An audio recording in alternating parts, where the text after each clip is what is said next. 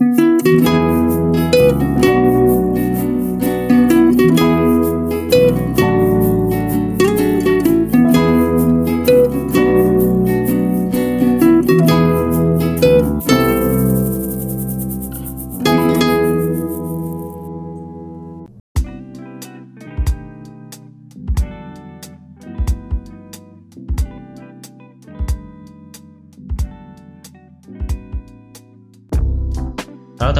Balik lagi di podcast Am Story, sebuah cerita inspirasi barengan gue Adam. Dan pastinya kali ini akan seperti biasa gue akan menemani kalian dengan satu hal-hal yang menarik dan pastinya beda dari episode sebelumnya. Ini pasti seru banget juga karena topik ini menarik banget ya tentang future karir Dan berhubungan juga sebenarnya dengan tema besar kita tentang future karir Pasti nanti akan mengulik banyak hal gitu ya tentang itu. Tapi sebelum ngobrol-ngobrol nih di episode kali ini Kalau teman-teman ya ingin berpotis juga kayak kita Teman-teman bisa banget nih pakai app yang namanya. Nah, Anchor ini biasanya kita gunain untuk membuat dan mempublish eh, episode-episode yang kita buat. Untuk saya tahu juga kalau misalnya membuat podcast itu gampang banget dan 100% gratis. Nah, selain kalau misalnya digunain untuk mempublish juga, kita juga bisa mendistribusikan ke platform-platform podcast kayak misalnya Spotify dan platform-platform lainnya. Terus juga bisa untuk editing, recording, dan nambahin bumper dan juga closing tentunya. Langsung aja download Anchor di Google uh, Play Store dan atau App Store untuk bisa berprokes juga kayak kita. Nah, di episode kali ini kita akan membahas soal mungkin future karir, gimana sih cara untuk misalnya kita menentukan karir kita ke depan gitu ya, terus juga ngulik-ngulik juga ya. Karena yang gestar satu ini mungkin yang kita undang hari ini yang ngobrol, bakal ngobrol sama gua berkarirnya gak di Indonesia dan di luar gitu ya. Mungkin bisa saya tahu juga awal mulai karirnya kayak gimana.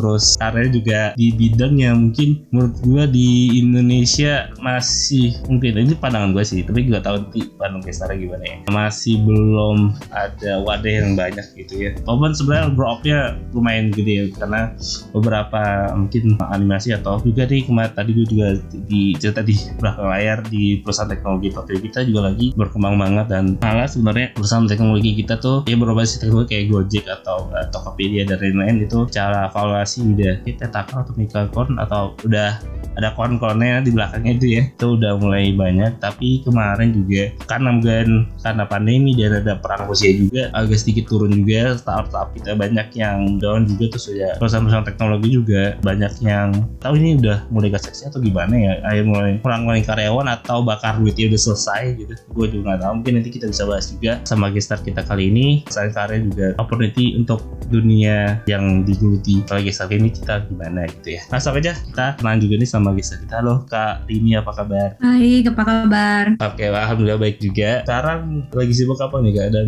bro ini thank you banget ya mau ngobrol-ngobrol sama aku ya. Kita perbedaan jam kak Rini ada di California dan aku ada di Jakarta gitu. Sama-sama, thank you udah diundang juga. Sekarang saya masih tetap di bidangnya masih sama ya di bidang animasi. Tapi kan mungkin kepada tahu dulu kerjaan saya tuh kebanyakan semua di film gitu. Kalau nggak di film atau di cinematic game, trailer seperti itu. Tapi di tahun tepatnya sejak mulai pandemi ya. Jadi dari Hmm. tahun 2020 itu justru saya mencoba bidang baru gitu. Jadi selama satu tahun setengah terakhir itu saya bikin animasi untuk metaverse di Avatar, so Wah. the Avatar Tech. Nah itu di startup. Nah tapi di beberapa bulan yang terakhir ini justru saya baru pindah company lagi. Sekarang lagi join Nvidia. Jadi yang pasti udah pada tahu Nvidia itu kebanyakan perusahaan yang bikin GPU ya, graphic Iya, card iya. kebanyakan kan.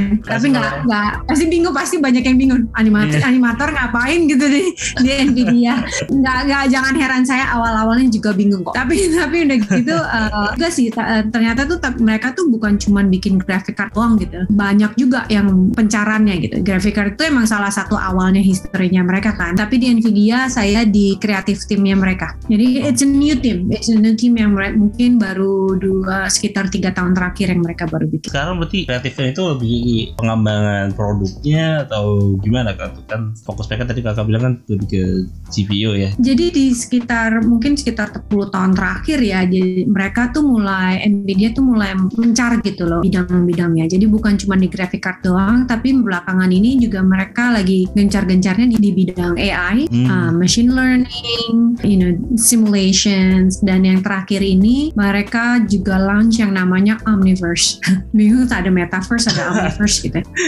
Kak? technically Kak, ya yang simpelnya sebenarnya Omniverse itu sebagai toolnya toolnya untuk yang mau bisa bisa ngebantu perusahaan atau individual untuk create di metaverse. That's the bottom line. Nah, it's a software. Nah creative team ini jadi nggak spesifik di project tertentu. Jadi kita yang support all the projects dari ya, semua department-department di NVIDIA mereka lagi ngerjain apa itu kita yang support uh, supply you know animations modeling ev- everything whenever they need us. Mulai dari research marketing anything pretty much. Tapi kita di bagian yang artnya. Karena kebanyakan kan yang di Nvidia justru programmer researcher PhD orang-orang pinter semua. Nah, nah kita yang di bagian artnya aja gitu loh. And anything that other department needs itu kita yang support. Mungkin ya posisi yang baru ku dengar juga ya di perusahaan yang model kayak Nvidia ya berarti ya. Nah, uh, mungkin sebelum kita melisik jauh kenapa kakak akhirnya bisa terjun ke arah sana, mungkin boleh diceritain nggak sih kak awalnya bisa berkarir dan sekarang menetap California juga. Awalnya gimana sih kak bisa berkarir keluar? Emang karena mungkin sekolah juga di luar atau gimana gitu? Awalnya saya S1-nya justru di Bandung dan ya, jurusan arsitektur. Jadi nggak nyambung sama sekali sama Jauh banget ya. banget banget. Nah, tapi ini kan di tahun ini, ini bakal ketahuan umurnya nih. Jadi itu di tahun 97 ya. Dan pada saat itu tuh belum ada bidang animasi atau sekolah animasi tuh nggak ada. Belum ada lah di Indonesia gitu. Dan pas udah lulus itu juga masih belum banyak, belum ada sekolah jurusan. Hmm. Ada paling les-les saja dan waktu itu kalau nggak salah les les pun itu cuma ada satu atau dua gitu di Jakarta. Dan industrinya masih kebanyakan 2D, belum ada yang belum banyak yang 3D waktu di zaman itu. Jadi setelah itu saya sekolah di San Francisco ngambil lagi khusus untuk jurusan animasi. Nah, itu baru awal mulainya belajar lagi lah dari nol gitu kan. Dan saya ambil S2-nya di situ dan setelah itu mulai karirnya. Jadinya karirnya mulai dari tahun 2005 bekerja sebagai animator di game company, terus akhirnya pindah ke film tahun 2010 di New Zealand selama beberapa tahun, terus balik lagi ke US, kerjain di Hmm. film juga sampai mungkin ya kurang lebih dari sampai dua tahun terakhir ya, dua tahun terakhir itu baru pindah ke bidang yang lain, Hmm. ke bidang tech ini. Berarti tahun dari mulai tahun 2005 mulai merintis untuk masuk ke dunia animasi gitu ya. Iya. Kira-kira boleh cerita nggak project apa aja yang kakak udah kerjain dan project apa ini paling berkesan selama berkarir gitu Kalau yang dibilang berkesannya itu agak susah ya, soalnya biasanya gini, karena tiap project kan pasti ada-ada aja gitu loh ceritanya Iya. beda-beda lah gitu. Dan biasanya justru yang suffering paling paling parah itu yang lebih keinget gitu loh. Iya. Jadi buat saya obviously Tintin yang eh, salah satu yang berkesan kan karena Iya. first itu film pertama yang dikerjain. Jadi kan pasti ingat kan itu itu film pertama yang dikerjain itu Tintin. Terus udah gitu ngerjain juga Hobbit kan. Eh, Dan Hobbit itu kan termasuk film yang besar yang orang udah pada nunggu-nunggu gara-gara Lord of the Ring kan. Iya. Jadi itu termasuk berkesan juga tapi beda gitu. Berkesannya tuh gara-gara itu you know big franchise, big story, big expectations gitu. Jadi dari banyak banget gitu pressure-nya untuk untuk ngerjain Hobbit itu. Terus setelah itu banyak kan ngerjain film buat Marvel gitu kan untuk Avengers, Iron. Man dan lain-lain gitu kan. But you know like after a while it's kind of about almost like the same thing. It's like a lot of Marvel movies, right? Iya, iya. so I would say is like kalau untuk yang paling keinget mungkin ya film-film dari yang dari yang awal-awal kan di awal-awal karir saya mungkin lebih lebih nempel ya di Hmm. di uh, memorinya gitu karena you know it's when when you first started in in your career you know bakalan lebih kerasa banget Ya jadi jadi oh ini satu hal yang memulai segalanya gitu. Iya Iya kan?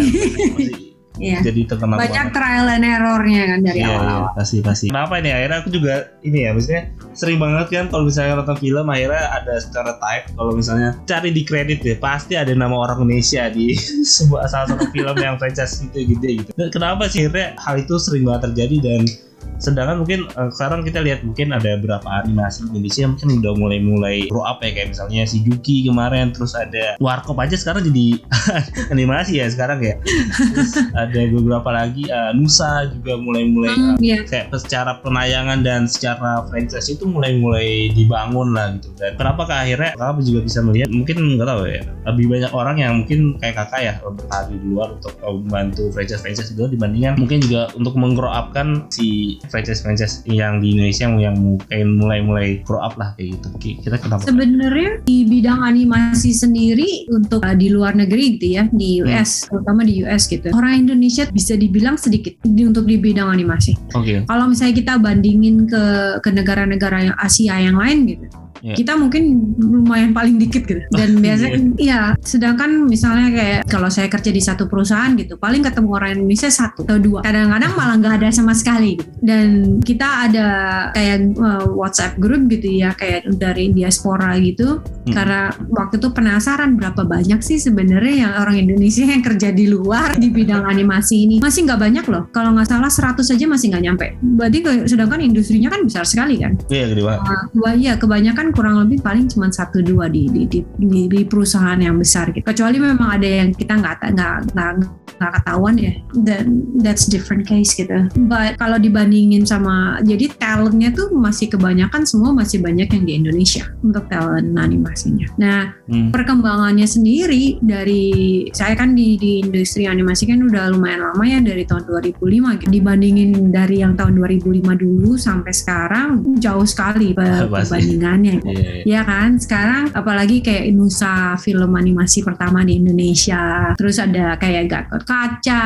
untuk yang VFX-nya. Iya. Dan Makin lama makin banyak. Justru di beberapa tahun terakhir ini malah kayaknya film-film kayak VFX gitu jadi, j- lumayan banyak kan, jadi lumayan Iya. banyak dan semua semua film pasti ada VFX-nya gitu loh. So that's great gitu. Maksudnya industrinya justru sekarang jadi lebih berkembang. Justru lebih berkembang di Indonesia sekarang. And, and it's awesome. It's awesome to see. Oke, pasti iya, aku juga jadi semakin menunggu lagi nih karya-karya dari animator Indonesia atau filmmaker Indonesia. ya. Kalau misalnya dengan visual effect yang sekarang lebih ke horror juga banyak kayak pengabdi setan dengan 4 hari 2 juta ya keren banget itu Ya. bisa rumah susunnya itu ternyata ada ditambah dengan visual effect yang gak kelihatan. Nah terus mungkin ke karir kakak sebagai animator dan sekarang buat teman-teman mungkin yang pengen jadi masuk gitu ya mempersiapkan karirnya itu kira-kira langkah apa sih kayak yang mungkin bisa dilakuin apa ya diikut ya course-course yang informal atau ke sekolah atau nyari terjun aja langsung kayak gitu. Untuk bidang animasi kurang lebih jalannya itu lama seperti bidang art. Jadi Hmm. di perbandingannya misalnya dengan bidang kayak ekonomi atau yang lain gitu, yang technical gitu. Kalau kuliah lebih banyak lecture kan, atau baca buku dan lain-lain gitu. But art it's different. Kalau art, you know, kita practical. Gitu. Jadi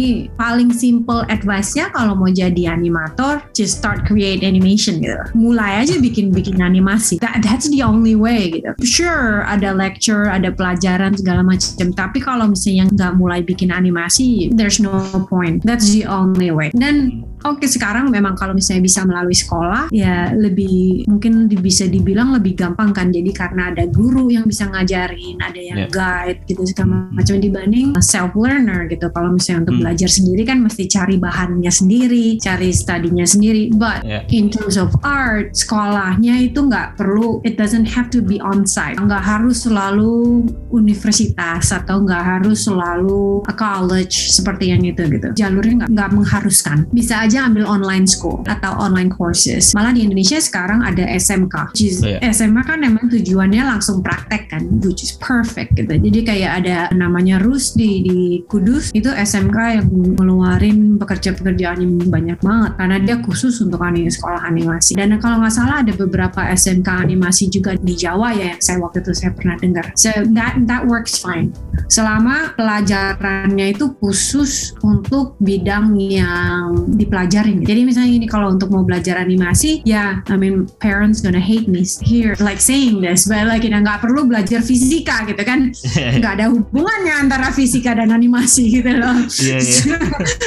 atau yang lain-lain gitu kan. so, you know, kalau misalnya animasi masih mungkin masih lebih nyambung ke biologi, you know, anatomi segala macam masih lebih nyambung gitu. Math a little bit but not so much gitu. Kecuali emang bagian teknikalnya. Oke, okay, kalau misalnya mau bagian ke arah technical programmingnya ya memang mesti belajar fisika, math, you know, like all the programming language gitu. Tapi kalau yeah. untuk kayak pure animation buat gerakannya segala macam, it's a different case gitu. It's a hmm. focus on, on being specialized. That's the way to go. Terus mungkin kenapa sih anak-anak muda ini kakak nih atau kakak waktu itu tantangan dan kesulitannya dalam membangun sebuah karir gitu ke depan gitu apa sih kak kira-kira kesulitannya yang akan dihadapi? There's different things ya. Jadi gini, uh, waktu saya ambil dan ini mungkin lebih apply ke anak-anak muda yang sekarang gitu. hmm. gitu kan kalau bisa dibilang I'm pretty fortunate biarpun tel agak telat gitu, biarpun mulai belajar animasi itu pas sudah umur 20-an setelah lulus S1, but I'm pretty fortunate untuk know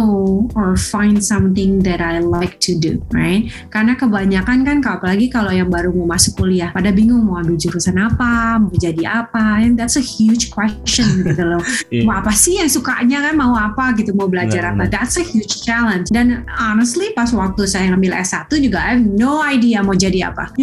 you know, cuman tahu pokoknya nggak mau ngambil bisnis, nggak mau ngambil ekonomi, what's my options gitu kan other than that. Dan untungnya setelah kuliah 4 tahun di arsitektur, buntut-buntutnya malah ada aja jalurnya ke, ke animasi. It's like, oh this, I love this. This is what I wanna do. And then I really treasure that. Karena nggak semua orang ngerasa seperti itu gitu kan. Hmm. So, nah tapi setelah tahu itu, biggest challenge at that time karena industrinya nggak ada di Indonesia, right? It's nah, nothing. Yeah. Pas waktu itu baru pas bilang ke orang tua pun mau jadi animator, mereka bingung. Animator tuh apa? Ngerjain apa sih? Gitu loh. Pandangan mereka kan jadi tukang gambar, gitu. maunya jadi tukang gambar gitu kan. Mau jadi apa gitu, gitu yeah, yeah. Nggak nggak nggak konsepnya nggak ngerti sama sekali. So that was the first challenge untuk convincing them yeah. dan biarpun ada self doubt kan, maksudnya beneran gak dia bakalan jadi animator bisa nggak nih mau mau kerja jadi apa ini gitu kan yeah. you know I was willing to try maksudnya mau nyoba gitu lah hmm. and di sini pun pas waktu belajar di sini kerasa banget dari awal university karena specialized kan waktu itu yeah. art school is very very specialized kerasa banget super competitive very hmm. very competitive. Karena semua orang yang ngambil art nggak semua orang sih tapi kebanyakan gitu yang ngambil S2 di bidang art itu mereka that's because they want to be an artist. Karena mereka passionate kan? Jadi mereka yeah. niat banget belajarnya sedangkan agak-agak culture shock juga gitu. Karena kan I didn't study really well di S1 pokoknya sih yang penting lulus aja gitu. Nggak ya selulusnya lah gitu loh. Yeah, belajarnya nggak banget banget lah gitu. begitu begitu di sekolah maksudnya oh man semuanya kalau nggak belajar nih bakalan ketinggalan banget ini yang lain. Niat banget soalnya ambisius banget so, ya. right. So yeah. that, that's the first challenge gitu loh. Saya mau nggak mau saya wow I don't want to be the last one. Gitu. Ya belajar juga kan akhirnya. Dan satu language kan karena hmm. semuanya different language gitu. Oke okay, saya waktu itu bisa bahasa Inggris bisa denger but it's still really hard untuk lecture atau untuk apalagi kalau baca buku masih lebih gampang ya kita bisa yeah pelan-pelan gitu. Tapi kalau kayak di kelas gitu kan nggak bisa nggak bisa minta gurunya pelan-pelan gitu kan. Yeah. jadi pelajar belajarnya tuh semua kayak di karbit gitu loh di mm-hmm. di condense kita, kita harus sebagai international student belajarnya twice as hard dibanding local. Dan setelah lulus pun there's a different challenge karena kita require visa dan lain-lain dan semua diaspora pasti ngerasain juga gitu. Sebagai perusahaan lebih prefer untuk hire lokal dibanding hire hmm. international karena mereka harus you know sponsor visa dan lain-lain itu kan additional fee buat mereka gitu ya dan lebih ruwet gitu. So we have to be better dari yang lokal sampai perusahaannya mau hire kita, right? To make sure we're worth it untuk di hire. So that's a different challenge. But once you're in begitu udah mulai dimasuk di perusahaan atau di, di ininya it's fine and then you just have to prove yourself kalau you know you you can do a good job yeah. so so a lot of challenges in the beginning yeah. for sure and after that just be a good employee be smart and you'll survive in the industry tapi ini kayak yang aku jadi kuasa juga kadang ya kakak juga kan mengalami nih kayak akhirnya kok pada akhirnya kayak kelihatan jadi kayak salah jurusan nih gitu. Maksudnya kan pasti tonton orang tua sih ya, ya pendidikan sampai seenggaknya S1 gitu kan. Aku pun juga ngalamin kayak aku kan base-nya di manajemen bisnis gitu ya. Dan Hmm. mungkin berkarirnya mulai di komunikasi media gitu di podcast gitu. Jadi agak sedikit jauh juga kadang ya. Makanya eh, gimana sih caranya supaya kita dari awal memang mempersiapkan untuk kayak mikir oh mau goals gue kan jadi kayak gini. Karena banyak banget tuh, terutama mungkin di bank maksudnya kayak ada jurusan pertanian ngurusin bank padahal jauh banget. Ada juga yang ya kan pasti pasti pasti uh, ada juga yang sekolah bisnis capek-capek jauh-jauh tapi ada yang misalnya pen, jurusannya apa terus jadi lebih milioner gitu bisnis sekarang dia terutama mungkin terjun ke lapangan gitu dibandingkan tahu teorinya dulu gitu ya I think it's very different ya. Soalnya Yeah. setiap orang kan pasti jalannya beda-beda kan. So ya for me, for example, saya mungkin kalau di bidang animasi kalau saya nggak belajar arsitektur sebelumnya. So Hmm. that's my path, gitu kan? Yeah. Karena di semester terakhir sebelum saya lulus itu saya ambil kelas 3D dan waktu itu 3D di arsitektur ya yang bikin yang buat bikin bangunan segala macam itu baru banget, baru-baru banget gitu. Jadi yang dulunya biasanya kan semua gambar, perusahaan arsitektur tuh sekarang pas waktu itu baru mulai oh kita pakai 3D aja untuk presentasi ke klien gitu biar le- Hmm. lebih lebih ada bayangannya gitu. Jadi nggak usah bikin maket tapi pakai 3D, right? So and it's very very early on dan waktu itu baru ada kelas pertama kalau nggak salah di Impar waktu itu. Di semester terakhir baru keluar. Saya ambil kelasnya. Nggak tahu juga nggak inget sih kenapa ngambil kelas itu gitu. But I always love computer. That that's the first thing.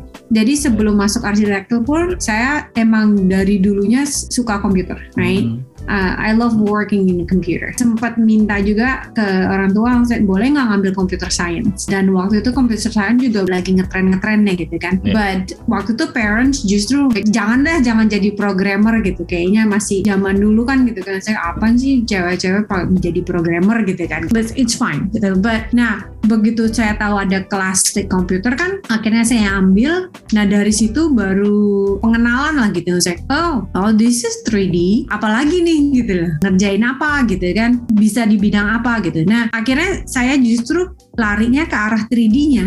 Jadi itu Hmm. itu itu my first introduction gitu loh. Saya oh this is interesting gitu lah. Jadi kan kalau bisa dibilang kalau saya nggak pernah ngambil arsitektur justru nggak mungkin nggak bakalan tahu animasi itu apa. Dan pada saat itu pun animasi masih nggak ngerti, cuma taunya pokoknya 3D aja gitu. Nah, terus akhirnya belajarin 3D terus, baru belum masih masih belum nyambung gitu loh ke animasi. Baru nyambung nyambung ke animasinya justru pas sekolah ke sini, pas ke sekolah sini lucu banget pas hari pertama ketemu sama kayak advisor gitu kan, mau Ya. untuk pilih mau kelas apa gitu semester ini mau kelas apa. Terus dia nanya gitu kan, kamu mau jurusannya jurusan apa? Maksudnya apa jurusan apa? Saya jurusan 3D. Loh 3D itu banyak, mau 3D yang mana? Maksudnya, Emang apa aja gitu? Kirain cuma satu, pokoknya 3D aja gitu kan. Saya, enggak, eh, 3D itu ada yang 3D modeling, 3D animasi, ada yang lighting, ada yang ini, ini, ini. Oh banyak ya? Kirain pokoknya cuma 3D bikin bangunan doang gitu kan. Was like, no, there's a lot gitu loh. Kamu mesti spesialis mau apa? Akhirnya saya bilang, bisa nggak semester ini saya cobain dulu semua. Soalnya masih nggak tahu kan. Saya cobain dulu semua, nanti semester 2 baru baru specialize. Dikasih. Jadi semester pertama tuh nyobain semua sukanya apa. Baru di, di semester 2 milih. So,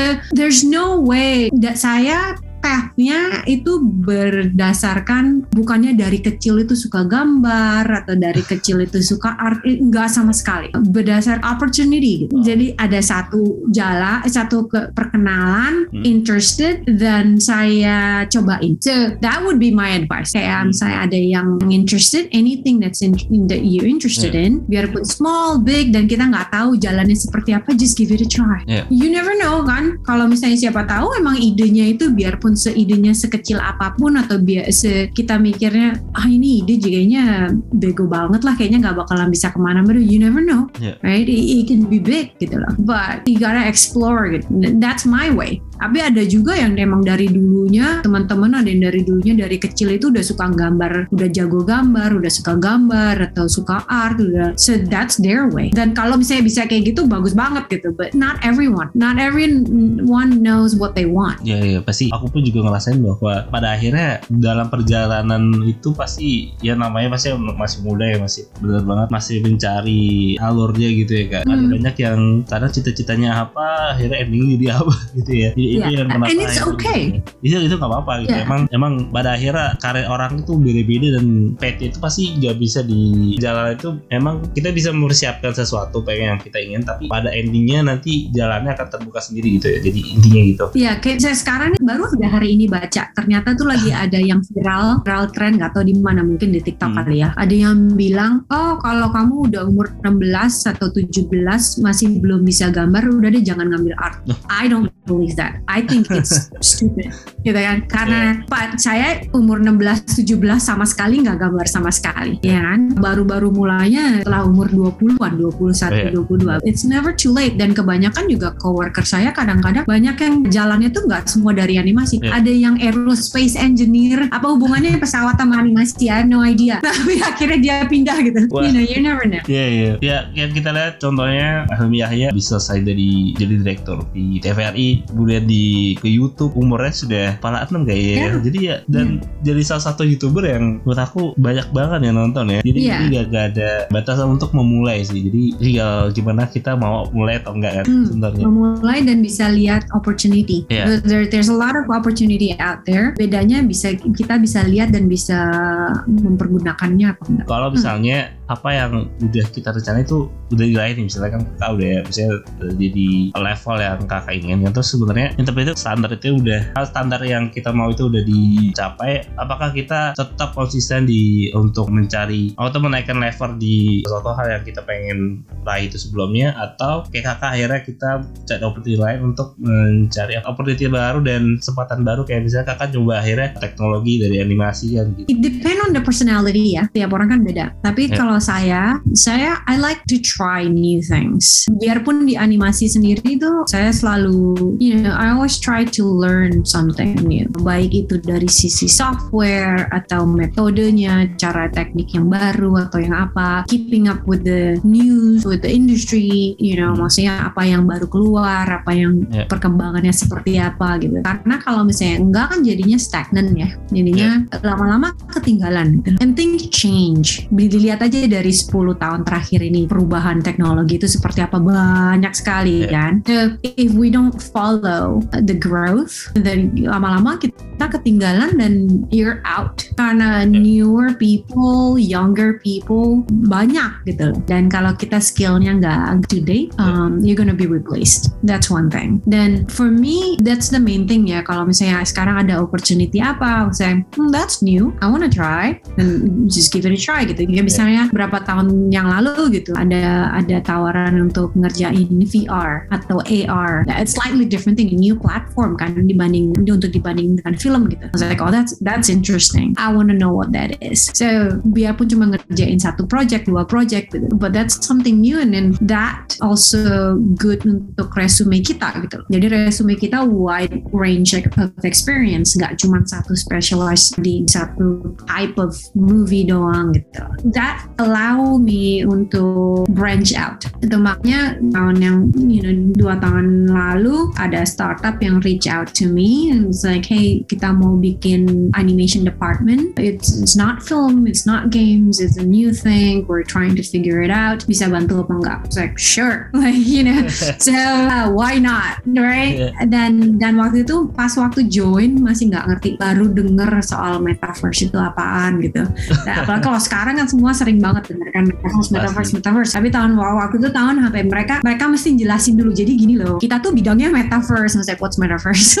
Gitu. Kalian tuh ngerjain apa sih gitu. So they have to explain to me what they're doing. So but that's interesting gitu loh for me. Lah, maksudnya untuk ngerjain yang baru itu maksudnya makes me feel like I'm learning something and that's different. Dan bisa dibilang justru sekarang kalau misalnya saya animasi, it's like relaxing. It's almost autopilot gitu. Jadi kalau saya bikin animasi itu almost autopilot, uh, you know, I can just animate without thinking. You know, and this that's different gitu loh. Kayak kerjaan yang di bidang yang baru atau segala macam like, Hmm. oh man, now sekarang saya mesti, mesti otaknya mesti dipakai lagi gitu. So, you know, like that's, Yeah. it's exciting. It keeps it keeps things new, right? Uh, Mhm. And then then I I like that. Makanya pas waktu pin- pindah ke Nvidia ini juga sama pertanyaannya. I was like, what am I gonna do di Nvidia?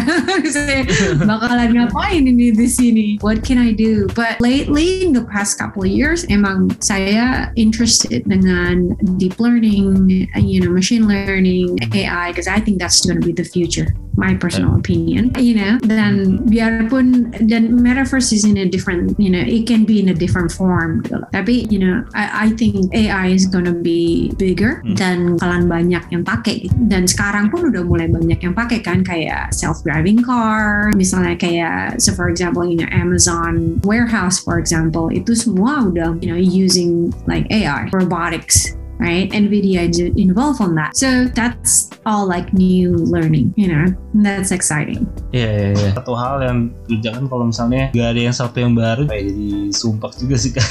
kayak Bosen juga lama-lama kan. Gitu. Iya. Bosen banget lama-lama. Dan kayak udah ter- makin terbiasa, makin kayak ah udah jalan kayak gitu-gitu aja gitu. Jadi butuh tantangan baru pasti setiap orang gitu ya. Ya. Nah, mungkin sebenarnya apa nih kak? Kan kakak juga berkarir kan di luar gitu ya. Gimana ceritain sih kak? Maksudnya secara persaingannya gimana? Opportunity-nya tuh gimana sih? Seberapa besar orang Indonesia bisa berkarya di luar? Dan mungkin bidang-bidangnya itu lebih ke ya kan banyak yang bidang yang mainstream dari dulu ada ya kayak misalnya kayak akuntansi atau bidang keuangan atau bisnis dan yang lain gitu ya yang mungkin dari dulu ada dan atau kan kita mencari di opportunity di luar ya sesuatu bidang yang sebenarnya di Indonesia tuh belum belum ada jadi- tapi di luar udah menyediakan kayak gitu Well, I think like that's a hard one to answer gitu loh. Karena saya kan kebetulan emang animasi pas waktu itu emang belum ada kan. So Yeah. that's why di Hmm. saya kerjanya di luar gitu pada saat itu, Yeah. right? Dan kalau misalnya dibilang pun industri animasi itu masih centernya semua di US. Di Europe tuh masih ada tapi nggak terlalu besar gitu loh. So